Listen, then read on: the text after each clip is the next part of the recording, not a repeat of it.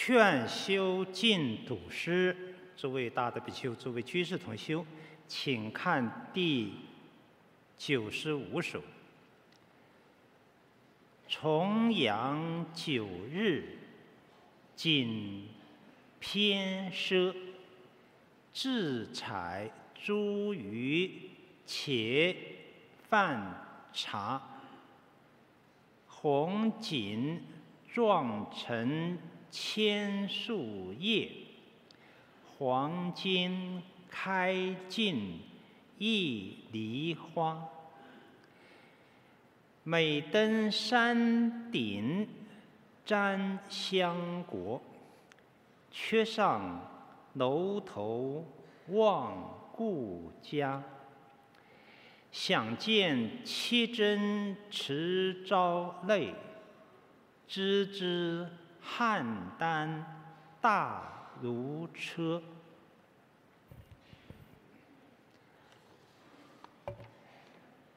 这首叫《遥望故乡》。醒安大师的劝修净土诗分六个大结构展开。第一大层次是标举极乐世界一任庄严以起信。第二层次是对于众生的种种疑情来破斥，叫破疑生信。第三就是当疑心破除、建立信愿后，就彻进念佛的修行功夫，不要蹉跎岁月。第四个层次。就是劝勉社会各界人士，各色人等啊，各色人等，士农工商各种职业的人，都适合于念佛的根基。啊，第五个层次就是念佛贯穿在我们日常的生活当中，一天的十二个小时，十二个时辰。一年的十二个月，都是蕴享极乐、念佛、增进净土情怀的好时节。好，现在读到的就是第五个层次，恒时运想自怀。前面已经。讲到了，它是指农历啊，啊，中秋的八月已经讲过了，现在讲重阳九月的景色以及相应的念佛的情怀。那到了重阳九月九日，就是晚秋了。啊那这个这一月最重要的一个节日就是重阳节。到晚秋的时候，各种自然的景物显得啊特别的空旷，叫秋高气爽。这就是。景物偏就是特别的意思，啊，奢就是空阔的意思，啊，那九月的重阳节一个重要的标志就是采采摘茱萸。这个茱萸是一种具有浓烈香味的植物，啊，可以驱邪、治病、吉祥。那民间啊登高插茱萸的风俗，是源自于东汉。东汉说有一个叫桓景的人，啊，求仙道，啊，就像一个道士，啊，拜一个道士叫费长房为师。这个道士也有点道术，有一天就对桓景说：“九月九日，你家里会有灾难。那怎么去避这个灾呢？叫他赶紧回家，让家里人做一个香囊。”里面装上茱萸，然后登到山顶去饮菊花酒，那这个灾祸就能够免除。那桓景一听，赶紧啊、依这个方法，九月九日，全家就登高饮酒，到了傍晚才。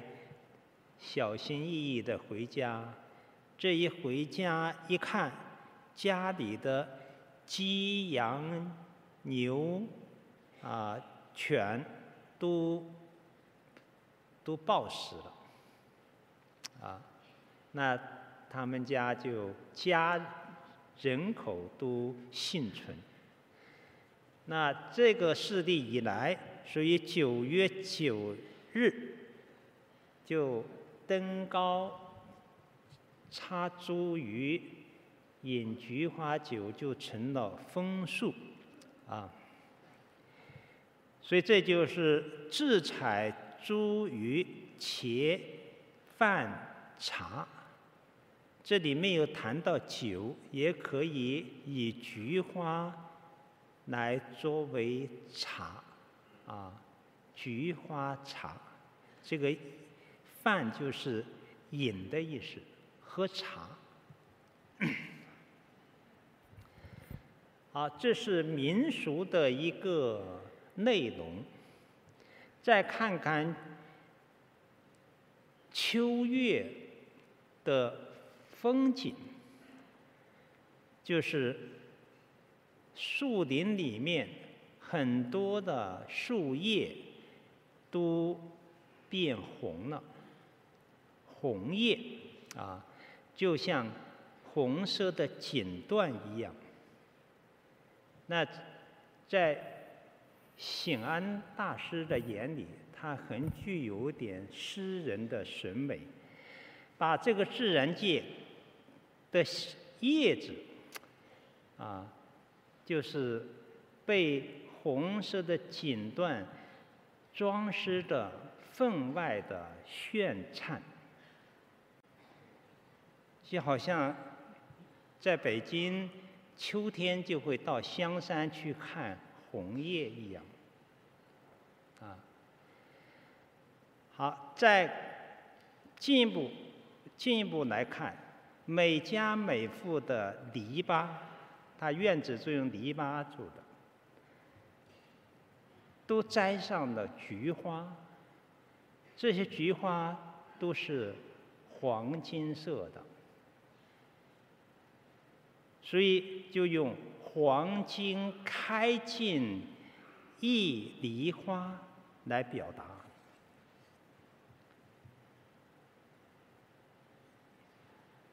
一谈到这个“梨”，大家就会想到陶渊明著名的诗句啊：“采菊东篱下，悠然见。”南山的这种意趣，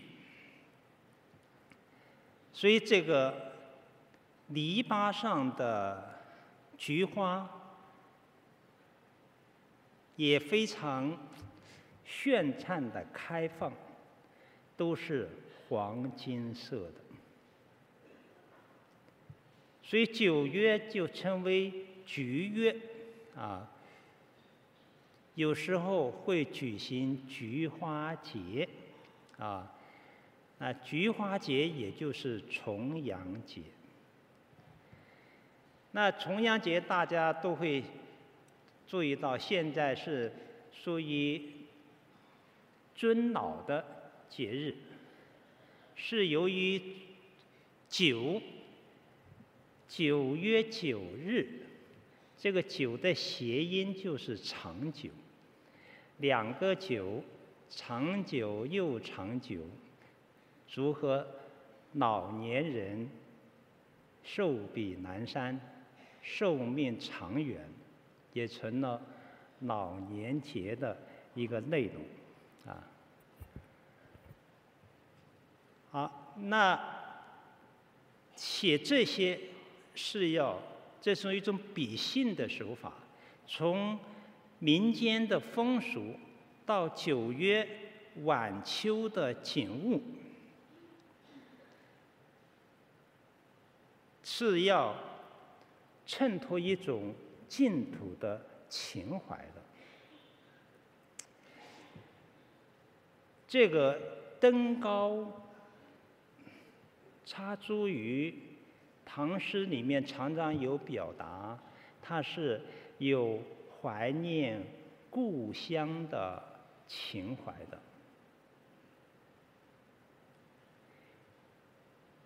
有这个情怀，他把这个世间，比如客居在外面的这个旅人，就会想到故乡这时候遍插茱萸少一人呢，自己还在异乡他国，在那里流浪，不能跟家人一起登高插茱萸。饮菊花酒，哎，没有这种团聚的，啊，失去团聚自己孤单的忧伤，啊，那把这个就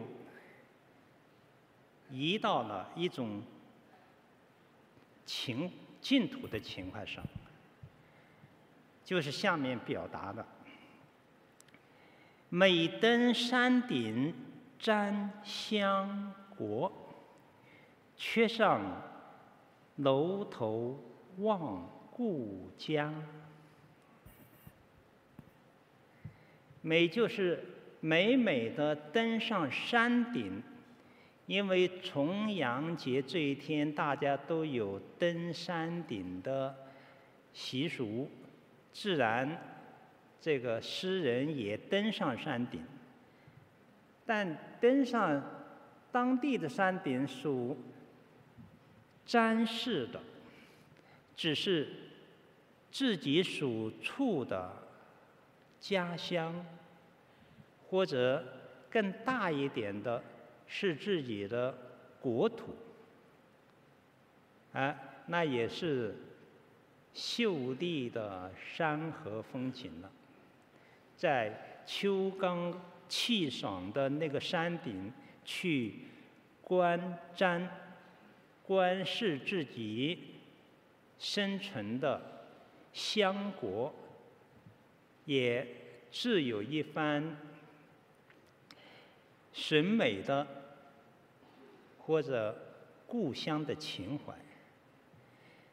但是对于一个敬业行人来说，他是把这个世间的山河大地，乃至于山界的所有的景物，都看成是逆旅呀、客栈啊，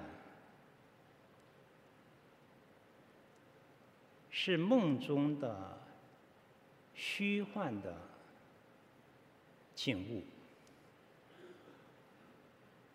所以就有缺上楼头望故家的这么一个本质上的精神富裕，缺就要再上这个山顶上还有楼阁，一定要不能停留在山顶去干，还要再上那个楼，楼阁的最顶头。去远望故家。好，这个故家就不是一般的世间的故家了，这故就是原有的、原来本有的家园。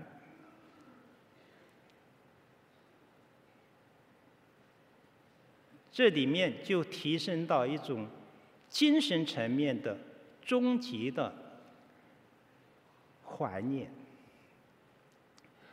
我们本有的故园，我们都遗失了，舍父逃逸了，客走他乡了。对这个故园呢，已经很生疏了，甚至遗忘到认为它不存在的程度了。幸亏今生得人身，闻到大乘佛法，闻到了净土法门，知道。自己本具佛性，本具大涅槃的境界，本有妙真如心、如来藏性，这些都是我们原来的故园。终于明白了这件事情了，所以。最要怀念的、念之在兹的，是要回归的，不是这个世间的香国，乃是我们心性、精神层面的故园。但他要在更高的层层面去远望，要有它的超越性。你这就是。缺上楼头望故园的情怀，这是向哪个方位望呢？一定是向西方去望的。观经的第一观就是落日观，落日观，太阳西沉的地方。那一轮的夕阳，状如圆，状如筋骨，悬骨。所以它这个落日观，它指向的是西方。西方就是生命的最后的阶段，但它不仅仅是我们理解的。死的问题，西，它代表着西，西为秋啊，秋为金呢，金，金就代表我们本有的那个佛性呢，所以面朝西方，它有深刻的表法的意识在里面。这时候，面向西方的远望、怀想，在醒安大师的内心，已经进入超越的境界了。就好像我们坐上飞机，开始还能看到。田园的房屋啊，等等，啊，地面上的山河，到了升空之后，穿过云层，已经看不到地下了。那整个的又是另外一个高空的云海呀。所以。想见就是推想而知，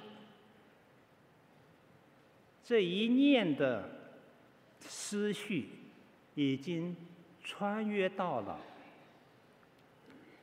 十万亿刹土之遥远的西方极乐世界去了。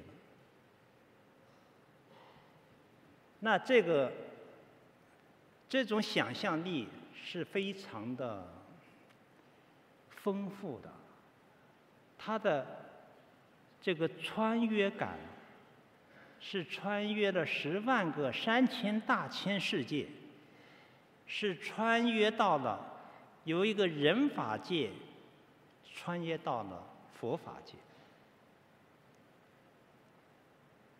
那是。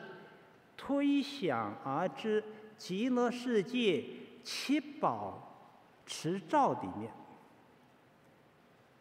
极乐世界有七宝的莲池。那个莲池呢，是由种种珍宝合成的，里面有八功德水。极乐世界的刹土遍满了这样的七宝莲池，每个莲池里面都是有六十亿七宝的莲花，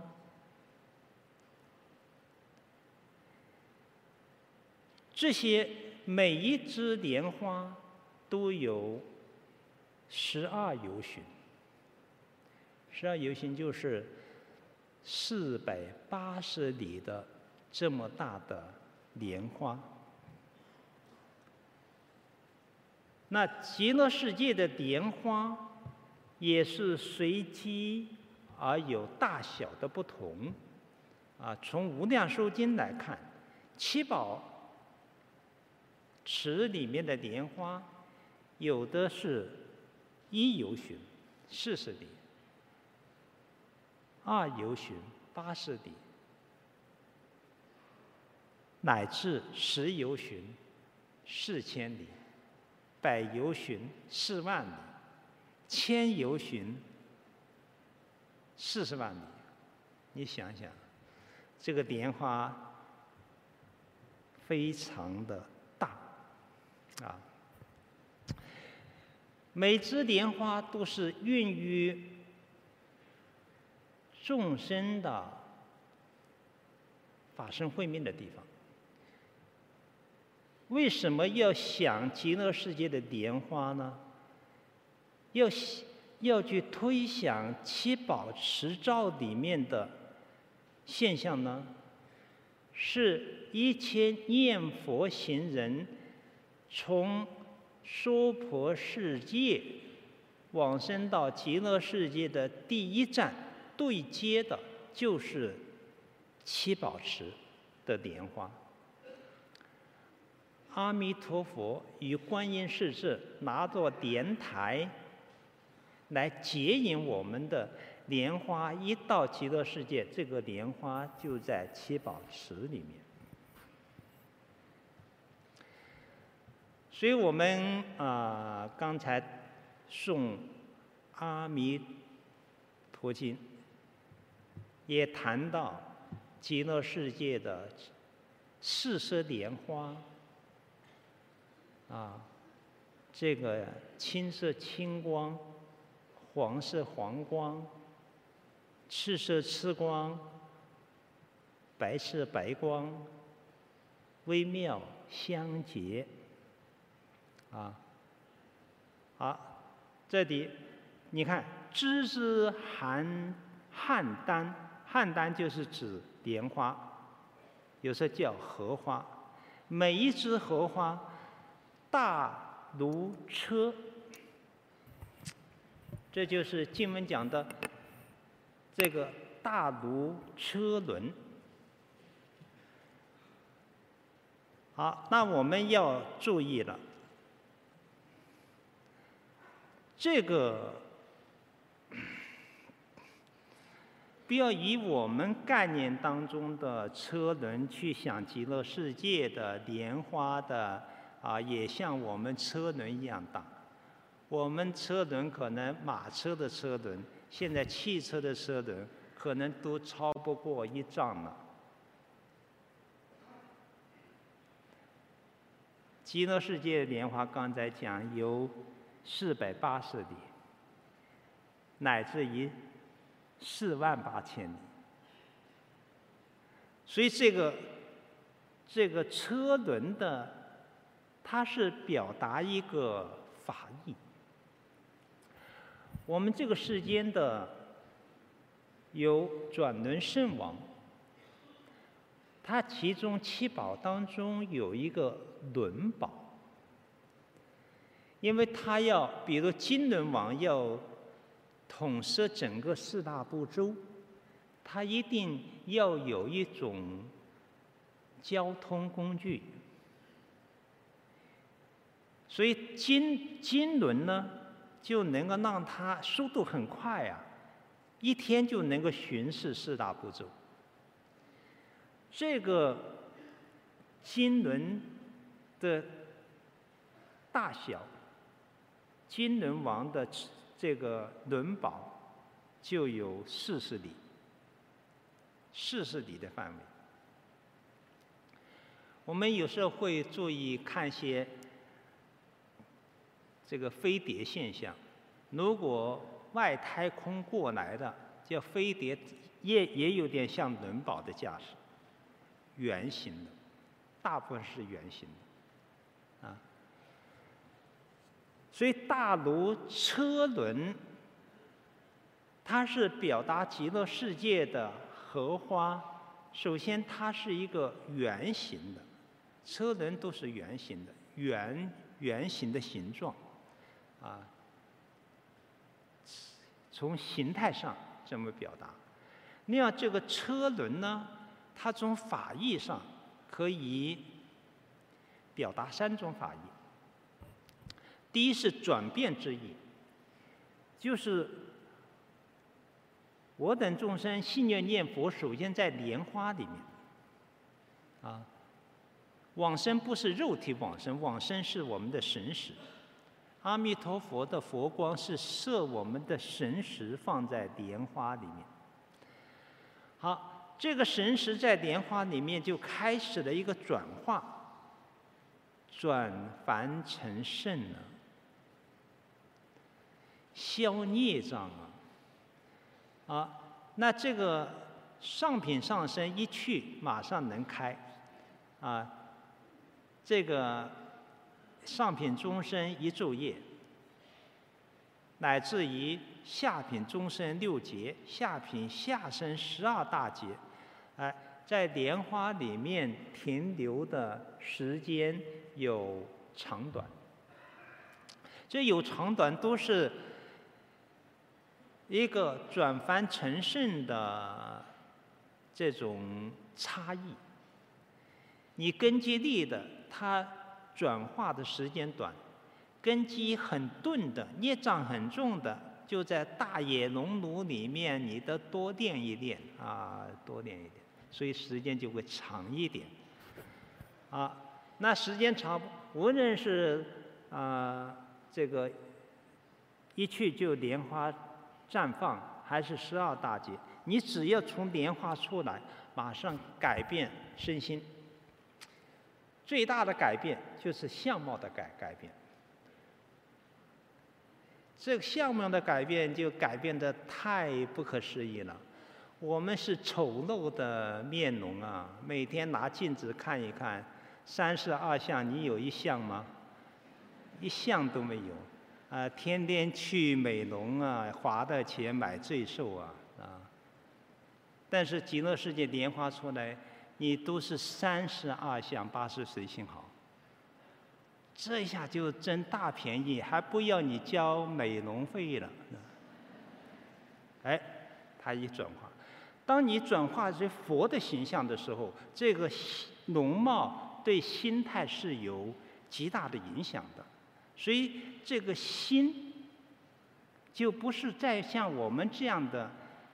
这种凡夫的心了，斤斤计较、自私自利，这个啊，恩恩怨怨啊，贪嗔痴慢疑具足，可能那有佛像的时候，可能你的心，我们的心也开始有点慈悲心了、平等心了、惭愧心了、报恩心了，哎，这些心可能都出来，啊，所以这个这个转凡成圣，用这个大如车轮的莲花来表达。第二，车轮它在功能上有碾、碾、碾碎意，就是这个碾碎呢，把我们的旷劫以来的烦恼，见见惑、识惑、尘沙惑、无明惑，给它碾碎，啊，破我执、破法执，哎，所以有碾碎意。第三，这个车轮就是有飞行意，就是这朵莲花，它很神妙。我们在这个世间，只要信愿念佛，极乐世界七宝池就有朵莲花，随着你的发心念佛就长出来了。长出来了，你发心越大，功夫越越勇猛，那个莲花长得就越来越好。阿弥陀佛就拿着你在七宝莲池里面已经生长生出来的莲花来结我们。啊，那结这种莲花，从那么远的地方到这来，就有飞行的意思，飞过来，像轮宝一样的。啊，那当然啊。阿弥陀佛也会照掉这个，或者观世音菩萨不要飞得太远，没有方向了，哎，他会放在手掌心里，哎，那你的神识在你自己已经已然成就的莲花里面坐进去闭合，你是自己都能看到自己的中阴身到了莲花里面，莲台里面，莲台一闭合啊，歘，时空。啊，穿越就到了极乐世界，这种飞行的速度超光速，啊。